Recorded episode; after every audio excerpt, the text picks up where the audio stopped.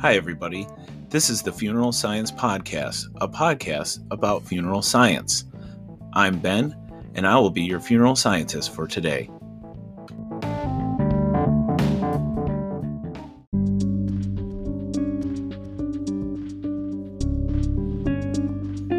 Okay, funeral scientists, in this episode we are going to talk about Vladimir Lenin. For those of you not familiar, Lenin is perhaps one of the most famous embalmings in history, and his preservation was done so people could view his body in perpetuity as a demonstration of Soviet strength. In a mix of science and history, we will find funeral scientists forced to navigate government bureaucracy and intimidation en route to their ultimate goal. This episode contains words in Russian, and as you know, I already struggle with my with speaking my own language correctly, so I apologize in advance if I uh, pronounce any of these words incorrectly.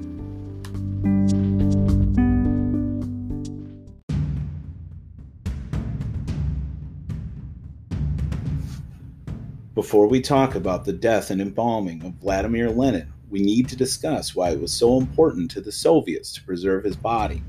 It all begins in 1917 when Europe was locked into World War I the Russian military had taken heavy losses and began to mutiny. At this time, Russia was ruled over by Tsar Nicholas II, who was forced to step down from his throne as Russia lacked the resources to stop what be, would become to be known as the February Revolution.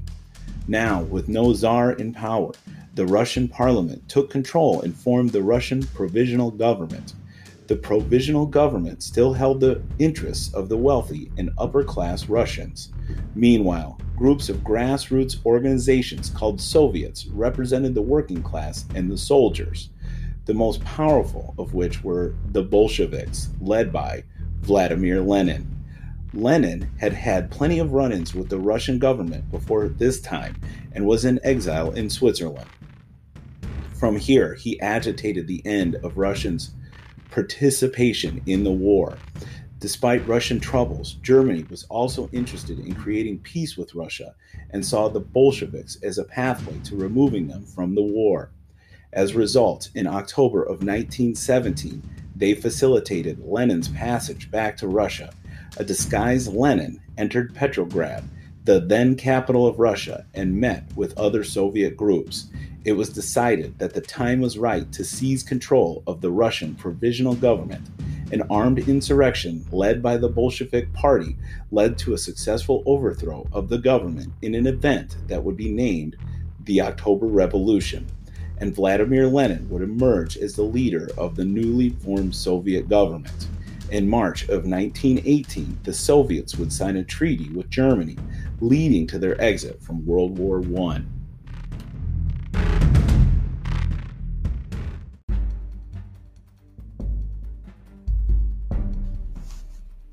It was not over for the Soviets yet. Soon after, a Russian civil war began between the Bolsheviks, known as the Reds, and the Whites, who were a group of counter revolutionaries. The Bolsheviks won out and renamed themselves the Communist Party. This led to the establishment of Soviet power in the neighboring countries and the creation of the Union of Soviet Socialist Republics.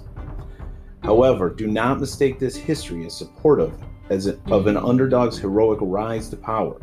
Quite the opposite.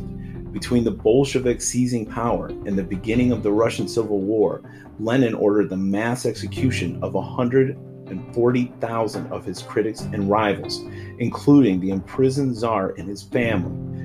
Further, the economy tanked and people starved. In order to feed the population, he ordered all the grain be given to a central authority to be redistributed.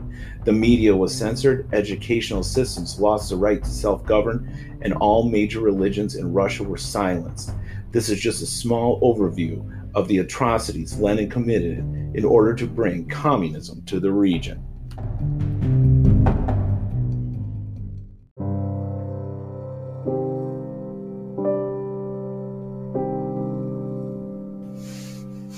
The pathway to his death began in 1918 after a speech at an armaments factory a woman pulled a pistol with bullets dipped in curare, which is a poison from plants often used on poison arrows, and fired two shots.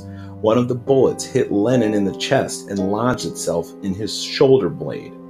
No organs were damaged, but the callus formed may have contributed to the atherosclerosis he developed three years later. It was in May of 1922 when he suffered his first stroke and began to withdraw from political life. He made an attempt to return later that year, but by December he was suffering daily attacks. Sensing opportunity, his eventual successor, Joseph Stalin, ordered Lenin's doctors to withdraw him from the public's contact. In March of 1923, Lenin suffered another stroke and could no longer speak.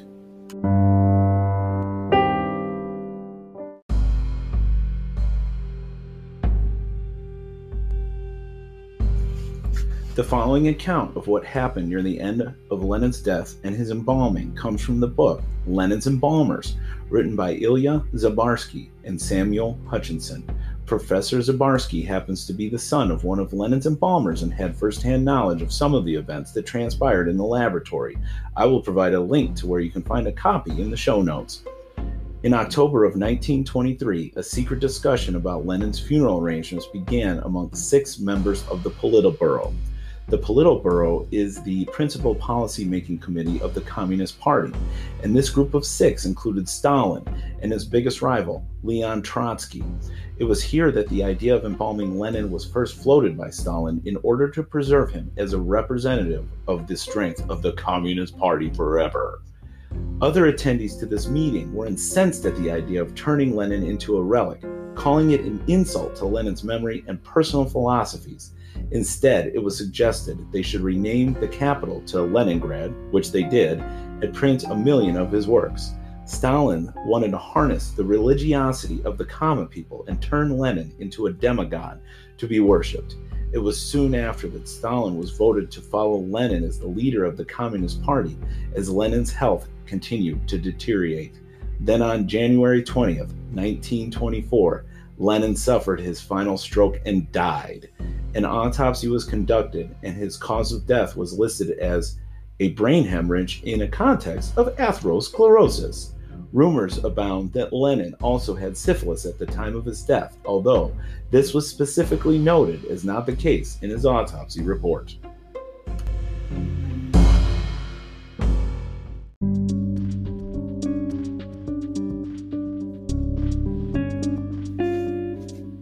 Lenin was dead, and Stalin was in charge, so the idea of how to preserve his body began. In a meeting of the committee that was in charge of the funeral, one member said, Kings were embalmed because they were kings. In my opinion, the question is not so much if we should preserve Vladimir Ilyin's body, but how. Lenin's funeral was held on January 27th, and his body was placed in a temporary mausoleum. Visitors were allowed to come and view him, and the people could already begin to see the deterioration in his body. It was described that his face and hands had darkened, his lips and eyelids shriveled and discolored.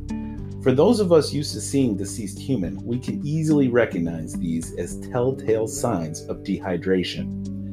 Dehydration is a common occurrence in bodies that have been kept refrigerated. During the three days it had taken to build Lenin's temporary mausoleum, it had been negative 22 degrees Fahrenheit, and when he was placed for viewing, the doors were left open as lines of people came in to view him. So we can easily surmise that he was left at temperatures far below that of normal refrigeration temperatures. The movement of air over the surface causes any moisture on the surface to dehydrate. Further, refrigeration helps keep the blood in a liquid state for a while, which allows for hypostasis to continue. Hypostasis is the movement of body fluids from the upper parts of the body to the lower parts of the body. Since Lenin was laying on his back, the moisture settled towards his back, leaving his face and hands high and dry, so to speak, pun intended. Obviously, this freaked the Russians out, who wanted an uncorrupted version of Lenin to represent the supposed perfect political system. So, a committee of three Soviet leaders set out to figure out what was to be done to preserve the body. Of course, their immediate thought was refrigeration and carried out a series of tests on bodies to see how well this would work and ordered refrigeration equipment before the test results were even back. Discussions from various politicians involved in the preservation of Lenin's body in the press about the unlikely ability for one to preserve Lenin's body drew the attention of one Professor Vladimir Vorobyov, our first funeral scientist.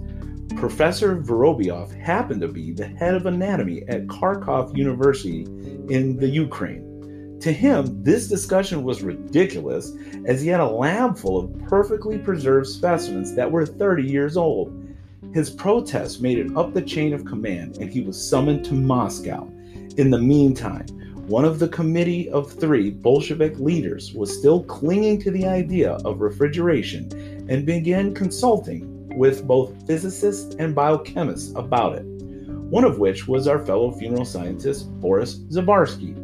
This Bolshevik leader, uh, Leonid Krasin, asked Zbarsky about refrigeration and was straight up told, Yet, it does not stop decomposition, only slow it. Further, the freezing would damage the cells.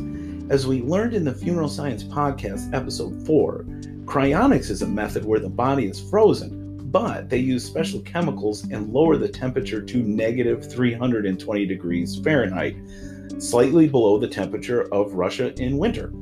Simply putting Lenin in a refrigerator was not going to cut it. Besides, this man had already been at cold temperatures and the body was showing signs of decomposition. Zbarsky also went on to explain that the body would have to be kept at a constant temperature and that a glass case would cause condensation. Now, as an aside, we all know what would happen here. Evaporated water on the inside of a container rains back down on the inside of that container. So, not only would Lenin have been soaked and decomposing, he potentially would have gotten moldy as well.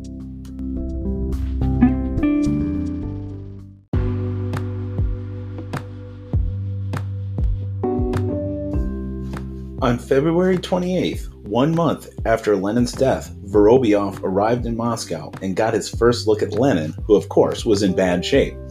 There he learned that, in fact, an attempt at embalming had been done by the pathologist who conducted the autopsy with a solution of formalin, which is formaldehyde, alcohol, which acts as a dehydrator, and glycerin, which is a humectant that retains moisture. Now, all of these chemicals are used in modern embalming, so he wasn't too far off. However, the body had been autopsied, and the man injected into Lenin's aorta, which is the major artery that runs along your spine and branches out to all of your other arteries. Because of this, the fluid leaked out, and Lenin's body was not properly preserved.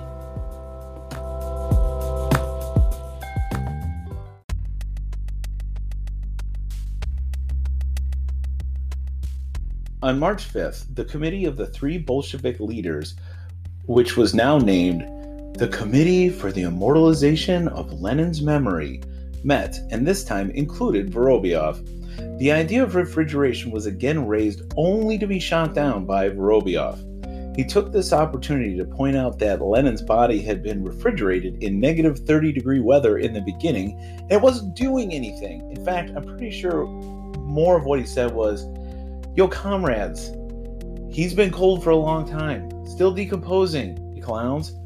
Despite this, the committee continued the refrigeration's experiments only to prove Vorobyov right. The politicians were unswayed, and on March 14th, six weeks after Lenin's death, it was decided that he would be refrigerated. However, Vorobyov, while in Moscow, stayed with his friend, our second funeral scientist, Zbarsky. Vorobyov explained to Zbarsky that he had had it. He wasn't dealing with these people anymore, and he was headed back to the Ukraine, which he did. However, Vorobyov was visited in the Ukraine by the Bolshevik leader Leonid Krasin, who wanted to see the anatomical specimens in his lab. While there, Krasin informed Vorobyov that he was needed back in Moscow to implement the techniques needed to preserve Lenin's body. In other words, the Committee for Immortalization had suddenly changed its mind. Back in Moscow, Zbarsky had convinced the committee they could save Lenin's body. Now, our funeral scientists were going to be given the time and equipment they needed to get the job done.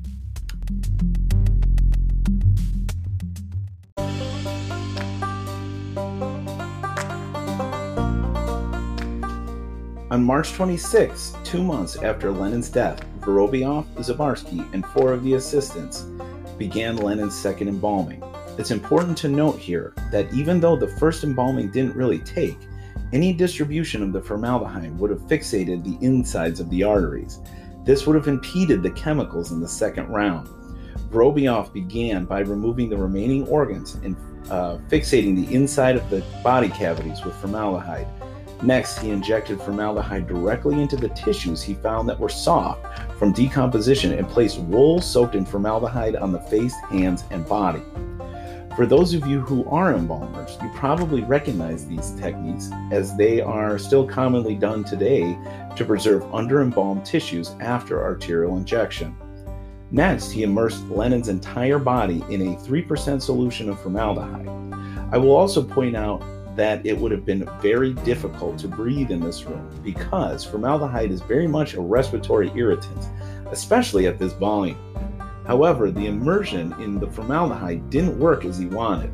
Vorobyov decided that he would make incisions on strategic points on the body, allowing the formaldehyde to better soak in.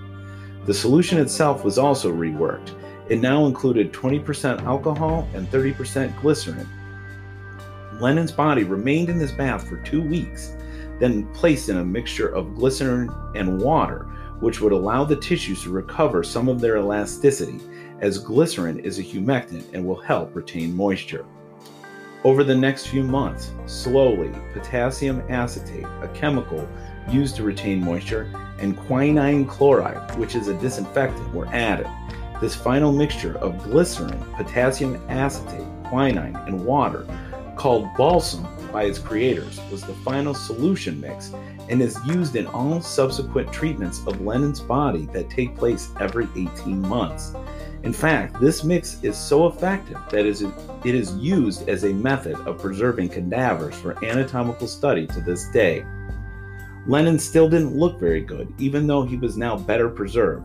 Dark spots on his skin were touched up with carbolic acid, which is also known as phenol, a chemical still used in embalming for this purpose today. His mouth was stitched closed and his eyes were replaced with fake eyeballs, and his eyelids were sewn shut. In June of 1924, five months after his death, Lenin's wife and siblings were invited to see Lenin for the first time since his funeral. His brother remarked, I am very moved. It takes my breath away. He looks as he did when we saw him a few hours after he died, perhaps even better. The embalming had been a success, and Vorobyov had heard the words every embalmer wishes to hear after presenting a loved one to their family.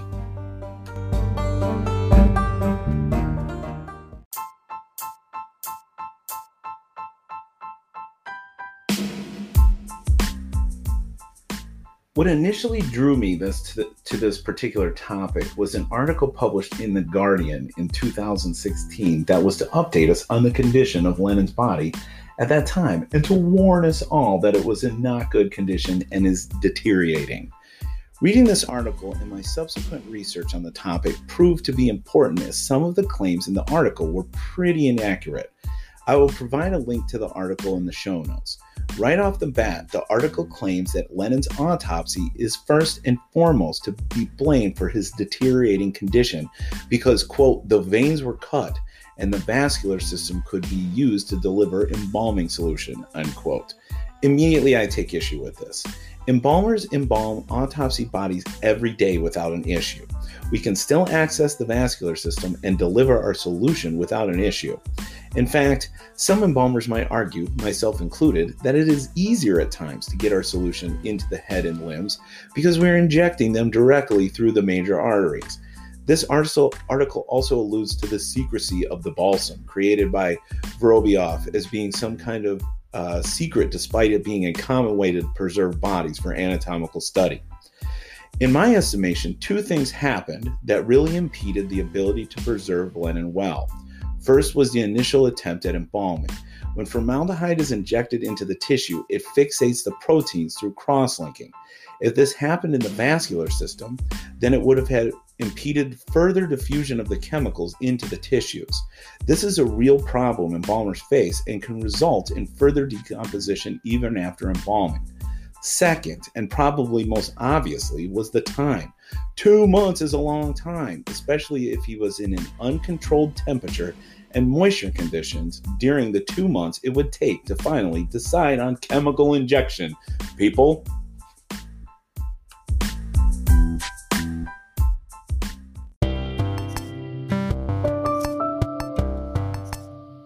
Okay, that's it for this episode. Do you have a question for me? You can email me at funeralsciencepodcast at gmail.com with the subject line Podcast Question. Are you or someone you know doing something that promotes education, equality, or otherwise raises awareness about an issue in funeral service? Please send me information about it to funeralsciencepodcast at gmail.com with the subject line A Good Thing is Happening. Now, a note here that does have an exclamation mark in it, so be sure to include that in your subject line and I'll be sure to read it. You can also follow me on social media. I am Mort Tracker on Instagram. That's M O R T R A Q R. Uh, we also have the Funeral Science Podcast Facebook page, which you can like. You will find these uh, social media usernames in the show notes. I have also heard on other podcasts that if you rate and review podcasts you like, it helps them. So if you like this podcast, then please do that wherever you are listening from. All right, everybody, I'll talk to you later.